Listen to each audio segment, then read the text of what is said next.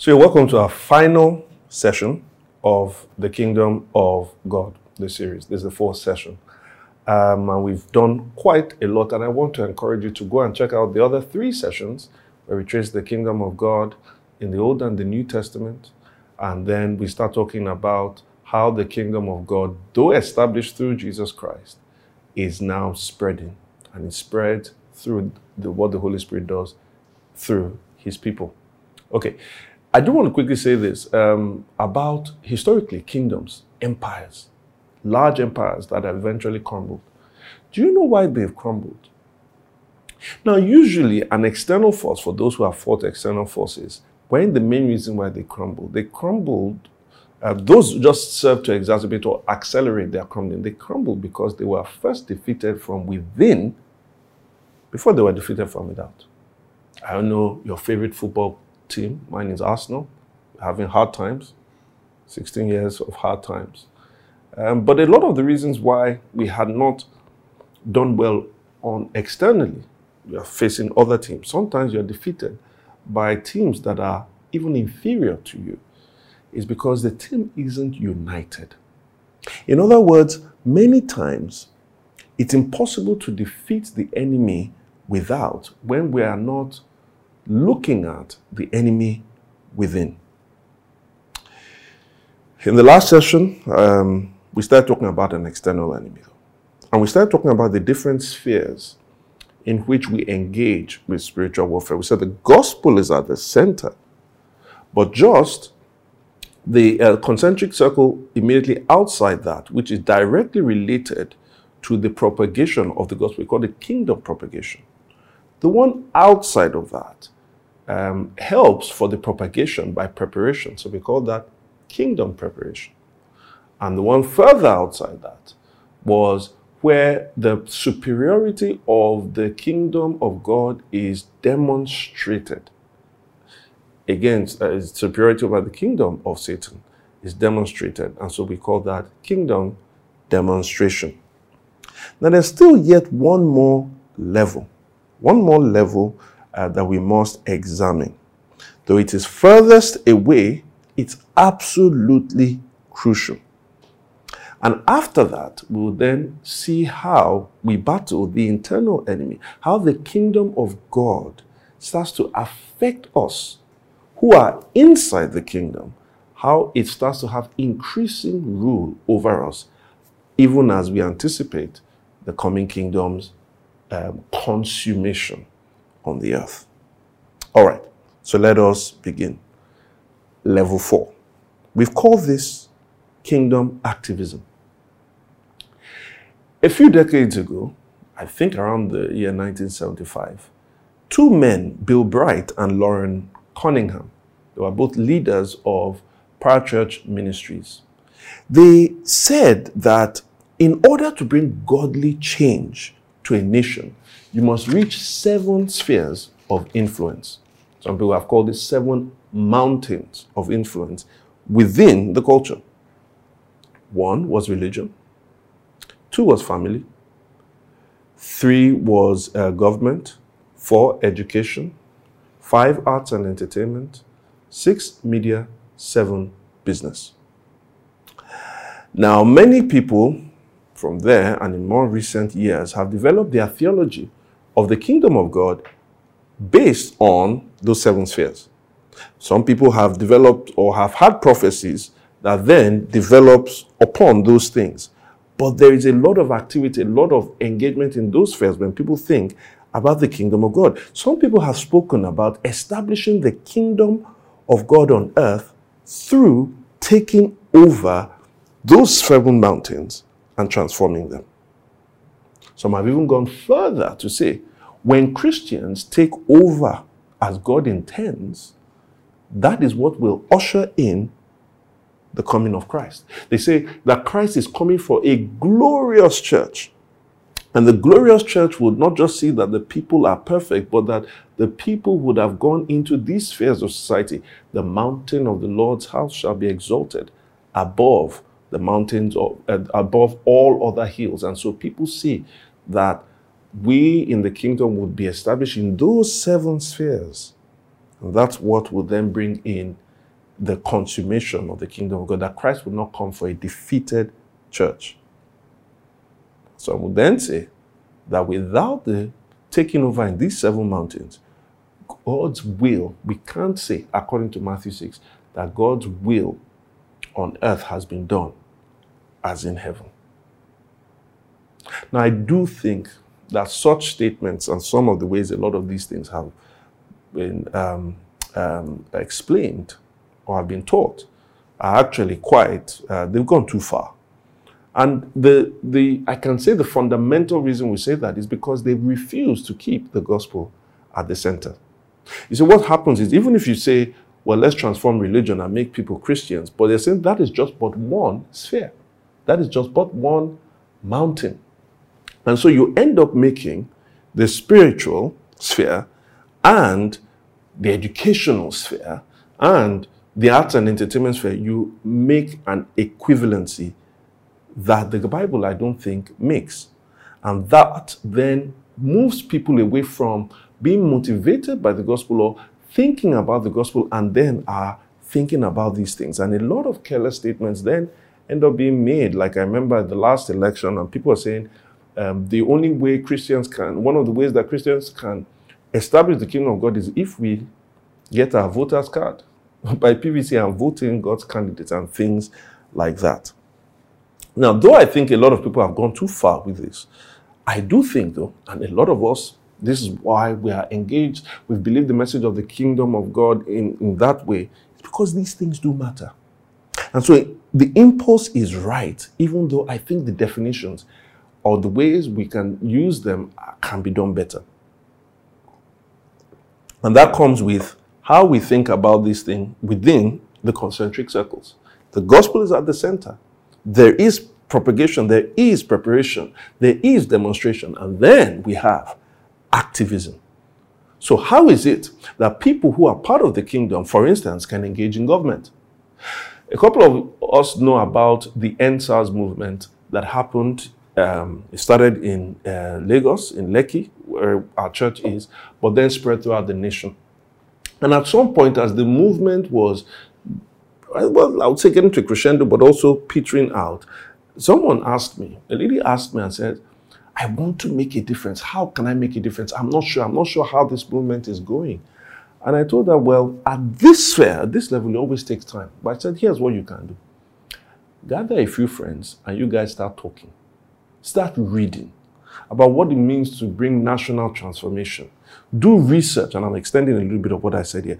Do some research and do some study. And then, if you do that consistently, right, you guys can then, if you raise funding for this group of people who are, some people can exclusively give themselves to research and teaching, and, and, and, uh, research and, um, and uh, uh, uh study, they can eventually come up with policy, uh, uh, uh, they can formulate different making policy solutions to some of the issues that we have in our country. Now, those can then be lobbied for and can be presented to political parties that some other people would start. And they can put it on their election manifesto um, for the next election. Now, what's happening there? Have you seen? I basically was telling her, try and start a think tank. But we also have lobbies there. We have policy formulation. We have uh, political parties. And we have, you know, uh, uh, uh, uh participating in election, whether it's local government, whether it's Senate and all. What have I said? That you should, we should engage with the poli- in the political sphere at the different levels, motivated by the compassion of the kingdom of God, but also the kingdom of God that we are anticipating. You see, we don't establish it through politics, but because we are already in a kingdom where the government will never end, where it shall be perfect justice and righteousness, we can work for righteousness and justice through the political sphere in this. But we will not lose heart when many things don't happen, when we are frustrated. Why? Because this is not our country, this is not our city. We are looking forward to one that is to come. So we look forward to the kingdom that is to come, and that makes us relevant here. You know, when Jesus and his apostles healed people, and people have healed people, you know what they, that means? It means that those people who were oppressed and could not be functioning members of the society because of the oppression that the, the, the demons or the, or the uh, disease that they had was um, putting them under, um, it meant that they could now join the society.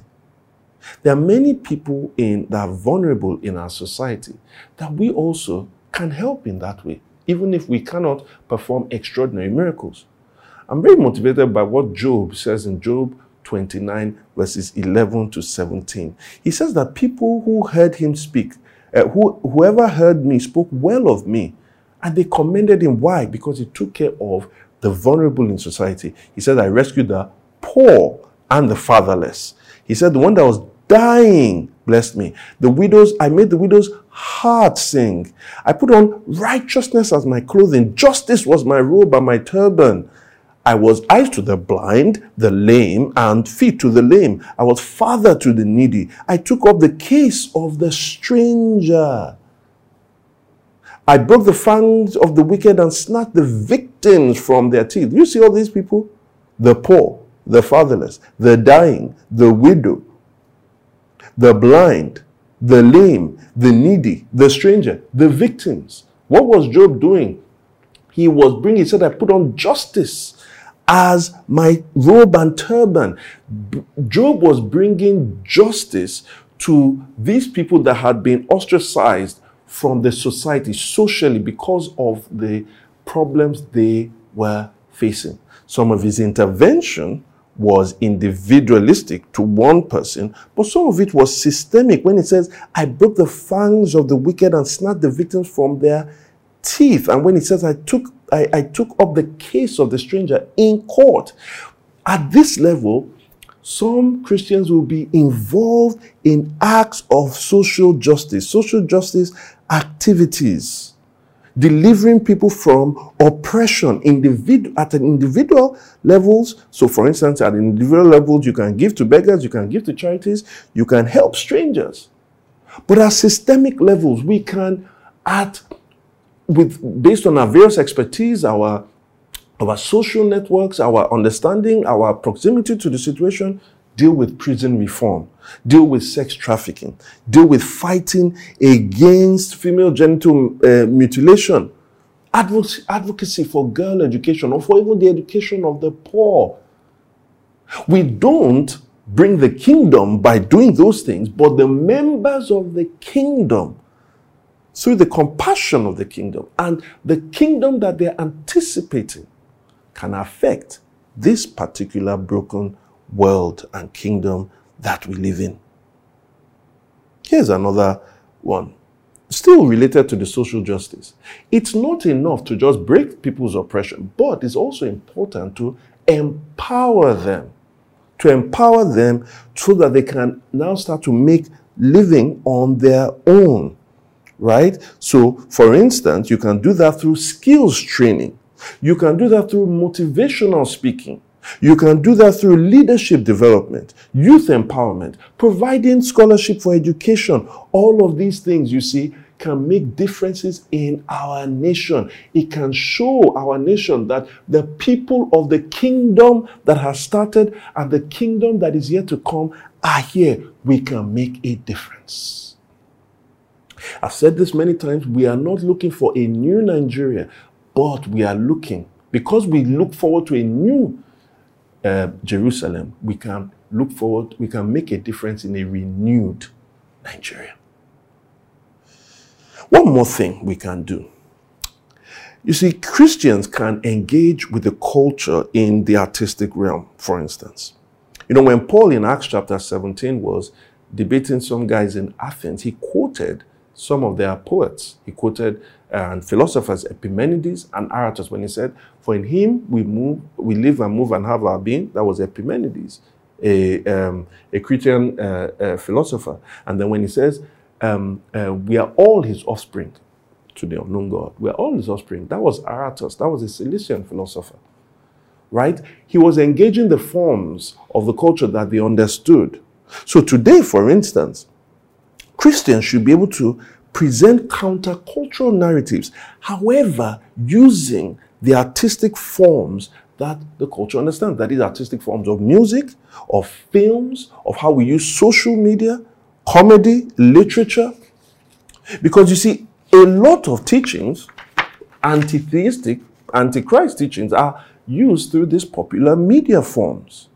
So we should also engage them in very excellent ways. We should do them as well as the people are doing them, but we should provide countercultural narratives. Now, when I say countercultural narratives, I'm not saying we only explicitly sing Christian songs or do explicit Christian um, movies. No, we can actually still build, we can sing songs that are not anti Christian or that present certain things that are Christian in a secular way.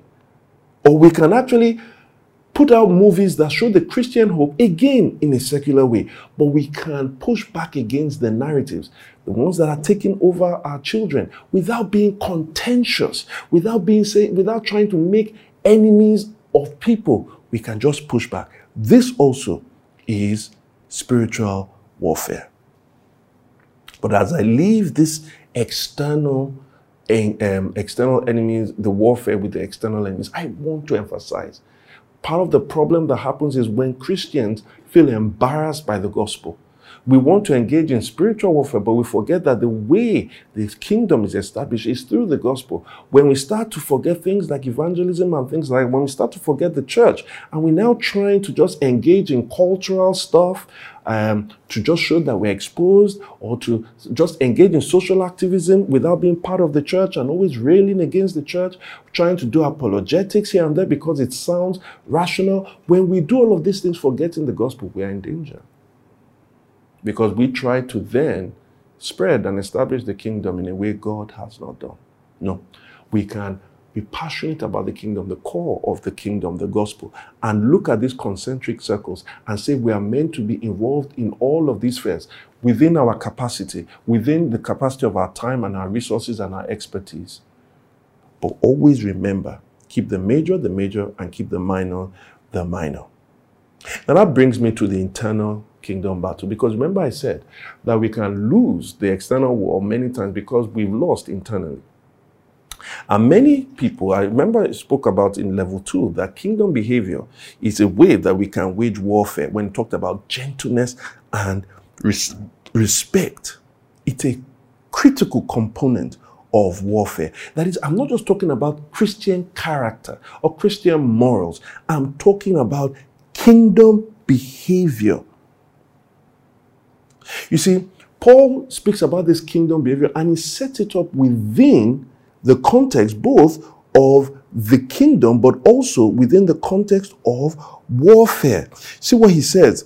He says that there is a war that happens. I'm going to spend a lot of time in Galatians 5 and the Sermon on the Mount in Matthew 5 to 7. In Galatians 5, he says, For the flesh, that's the internal enemy, desires what is contrary to the spirit. Remember, the spirit is of the kingdom. So the flesh is now opposing the spirit. Now, when we say the flesh, we're not talking about physical flesh. We're talking about a realm that influences us in our old way of life, in our old way of life when we weren't born of the spirit, but is still present. That still tempts us from within. He says that flesh desires what's contrary to the spirit, and the spirit what is contrary to the flesh. They are in conflict, warfare with each other, so that you are not to do whatever you want. It says, however, those who belong, verse 24, to Christ Jesus have crucified the flesh with its passions and desires. Crucified, mortified, killing. This is warfare going on within you guys. And so that's why when it talks about the flesh and it talks about the works of the flesh, certain kinds of behaviors, verse 19, the acts of the flesh are obvious sexual immorality, impurity, debauchery, idolatry and witchcraft, hatred, discord, jealousy, fits of rage. If you've been in church for a little time, you know that these things are not right, that Christianity doesn't say that these things are right. Fits of rage, selfish ambition, dissension, factions, and envy, drunkenness, orgies, and the like. Now, wait for it. I warn you, as I did before, that those who live like this, notice it's not just about Christian character, they will not inherit what? The kingdom of God. Kingdom behavior. You see, in Jesus' famous Sermon on the Mount, again, we talks about a lot of characteristics of Christians, many people forget that it's set within the context of kingdom thinking.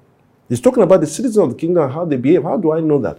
Well, it's bookended. The Sermon on the Mount is bookended. It starts somewhere in the beginning and somewhere at the end. It talks about the kingdom of heaven. Or the opening of the Sermon on the Mount, the Beatitudes, is bookended also. The first part and the last part by the kingdom of heaven. Let's look at what it says. Let's look at the bookend of the of the of the Beatitudes, Matthew 5 3 and Matthew 5 10. Blessed are the poor in spirit, for theirs is the kingdom of heaven. Verse 10. Blessed are those who are persecuted because of righteousness, for theirs is the kingdom of heaven. Now, blessed are the poor in spirit, for theirs is the kingdom of heaven, is how the sermon starts. And towards the end of the sermon, in verse 21 of chapter 7, says, Not everyone who says to me, Lord, Lord, will enter into the kingdom of heaven, but only the one who does the will of my Father who is in heaven. When the Bible, when, when you have a section of the Bible where um, um, the beginning and the end look alike, it means that the middle is explicating what you see at the beginning and the end. It's called an is a literary device called an inclusio. So that means the whole discussion is about the kingdom, those who are part of the kingdom. And here are two things that he says characterize those who are part of the kingdom. I want you to test yourself. The hardest I always find is in Matthew 5, verse 43 to 45. He said, You have heard that it was said, Love your neighbor and hate your enemy. That's the way the world will tell you to do. That's what our natural flesh would want us to do. He said, But I tell you, love your enemies, your enemies, oh, and pray for those who persecute you he says you can't hate people, the Boko Haram. You can't hate them. You can't hate them. He didn't say you could like them. He said, but you can't hate them. He says that you may be the children of your Father in heaven. He's saying that is how you imitate your Father in heaven. You are not of this place. You are a citizen. Paul says that our citizenship is of heaven. He causes his sun to rise on the evil and the good and sends rain on the righteous and the unrighteous. God blesses both the bad and good people so you also should love your enemies. Here's another one in Matthew 6, verse 31 33. It says, Don't worry. Do not worry, saying, What shall we eat? What shall we drink? What shall we wear? For the pagans run after all these things, and your heavenly Father knows that you need them. But seek first the kingdom of God and his righteousness, and all these things will be given to you as well. That person that you don't really like, that person who dumped you, that person that swindled you, that person that speaks to you somehow in church, do you love them? I'm not asking if you like them. Do you pray for them? This is how you demonstrate that you're actually the child of your father. This is how you demonstrate that you are part of the kingdom. Or things are difficult, as many of us would say in Nigeria now today. How does worry help you solve any of those things? Do you worry? Are you the kind of person that People need to be encouraging you every week, every single week. You need encouragement all the time, but you are never an encourager. Is it because you are not really seeking the kingdom? You are seeking a kingdom here. And you are scared about how the things of your kingdom here can be taken away from you. Do you see that we have to fight the internal enemy so that we can see more of God's kingdom rule and reign in our lives. That's what Jesus was addressing in the Sermon on the Mount. He's not saying this is how you enter into the kingdom. He's saying those who are in the kingdom, they behave this way in increasing measures. Now, you may think that it is impossible. If you think it's impossible, it's because you've forgotten about the Holy Spirit, the one who is so tied to the kingdom. It's not just for powerful demonstrations, but it's also for character development. That's why Paul says if you want to grow in this, you have to keep in step with the Spirit. Uh, Galatians 5:16. So I say walk by the Spirit and therefore you will not gratify the desires of the flesh.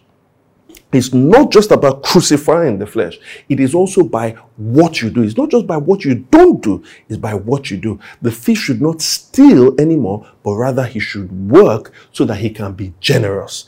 The way you tackle greed is by generosity. The way you deal with the flesh is by not gratifying the uh, crucifying the flesh, but also walking in step or keeping uh, walking in step with the spirit. Because why? What is the fruit of the Spirit? It's love that then is demonstrated in eight different ways. joy, peace, forbearance, kindness, goodness, faithfulness, gentleness, self control. And it's not an exhaustive list. It's love because the reason, the way we entered into the kingdom was through God's love. Jesus died for us through love for the Father, but for love for the people that will believe in Him. And so now He says we also should demonstrate love. How? Through the Holy Spirit that lives in us. We cannot live this life without the Holy Spirit. Those who are in the kingdom, by definition, are those who live by the Spirit. Galatians 5:25 says, "Since we live by the Spirit, or if indeed we live by the Spirit, let us keep in step with the Spirit. Life in the Spirit." How do I grow in this? Here's one thing I must tell you: if you must grow in the Spirit, if you must grow as a citizen of the kingdom, you can't do it alone. You see, when Jesus poured out the Holy Spirit on the day of Pentecost in Acts chapter 2, he wasn't just pouring out the Spirit to people individually, he was pour, he was forming a new family of God. If God, Jesus says we should pray to our Father for his kingdom to come. If he's all our Father, then we're all part of one family. And so he created this thing called the church, the new people of God, which is expressed locally all around the world because he's blessed all nations. And so Jesus gives us a new family, a new community. And he says, express life in the spirit through this. So now following that, in Galatians 5:26, he then says, Let us not become conceited, provoking and envying each other. You see, you can't do it alone. Don't provoke each other. There's a way how not to behave. But he then says there's a way to behave. For instance, 6 verse 1, Galatians 6 verse 1, brothers and sisters, family, if someone is caught in a sin, you who live by the Spirit should restore the person what? Gently. Because part of how we see the love of the Spirit is through gentleness. Remember that if we're in the kingdom, we are under the rulership of God's king and his law. And if that king is Christ, how do we fulfill Christ's law? Verse 2 carry each other's burdens. And in that way, you fulfill the law of Christ. Life in the kingdom, battling the internal enemy, allowing ourselves to be ruled by the kingdom of God. And there's more that I can say in verse 6. It says, Nevertheless, the one who receives instruction in the word should share all good things with their instructor. In other words, he's asking for generosity within the church. If you are getting the ministry of the church, you are being blessed by the church. We should look after the church as we walk as we work with our hands and God blesses us, we should also bless when we are being blessed spiritually. It's a way we carry each other's burdens. It's a way we show the love of God. Verse 10 of Galatians 6. Therefore, as we have opportunity, let us do good to all people, especially those who belong to the family of believers. Do show generosity within, show generosity without, live out being part of the kingdom of God in Hebrews 10, verse 24 and 25. It says that we should not give up on meeting with each other. Some people do that. And when we decide to live as Lone Ranger Christians, we're actually trying, showing that we're not really part of the kingdom of God. He says, let's not give up meeting each other. He says, let's consider how to provoke one another to love and to good deeds. He says, and so as we do so, let us keep the day in view as the day is approaching. When is that day? The day when Jesus returns to set up and consummate that kingdom. So I want to ask you are you a Lone Ranger Christian? Why don't you join a healthy church? A church where the kingdom of God and the gospel is being taught. A church where you know you can grow. A church where the gospel is at the center. And so that you can live in community so that you can together fight the external enemies, but also fight the internal ones. This is how the kingdom of God not only is established through the gospel, but also spreads. And this brings us to the end of this series. I hope it's been a blessing to you. And I look forward to hearing from you. Hopefully, you can share all of these things as we've said, but also I hope that you use it to pray. I hope that you can use it to make a difference. I hope you can use it to bring more people into the kingdom of God. God bless you. Thank you for engaging with our Theology Day uh, series. I don't know which teaching you just listened to, but or watched. I'm sure, and I hope it was a blessing uh, for you. And if it was truly a blessing, I would love for you to subscribe to our YouTube channel where you see a lot of other resources and hit the notification bell uh, there so that you know when we have posted anything online. Also, go to that YouTube channel. You see a whole lot of other resources, some of it under this Theology Day series, or some of them with our sermons that are there, or our frequently asked questions, our FAQs, uh, Femi answers questions. Um, at the same time, can you leave a comment for us? Can you like as well? And you share with other people. We also invite you to uh, follow us on all our social media platforms. We are at City Church Lagos. Hopefully, we'll see you come again to engage with all our resources. God bless you.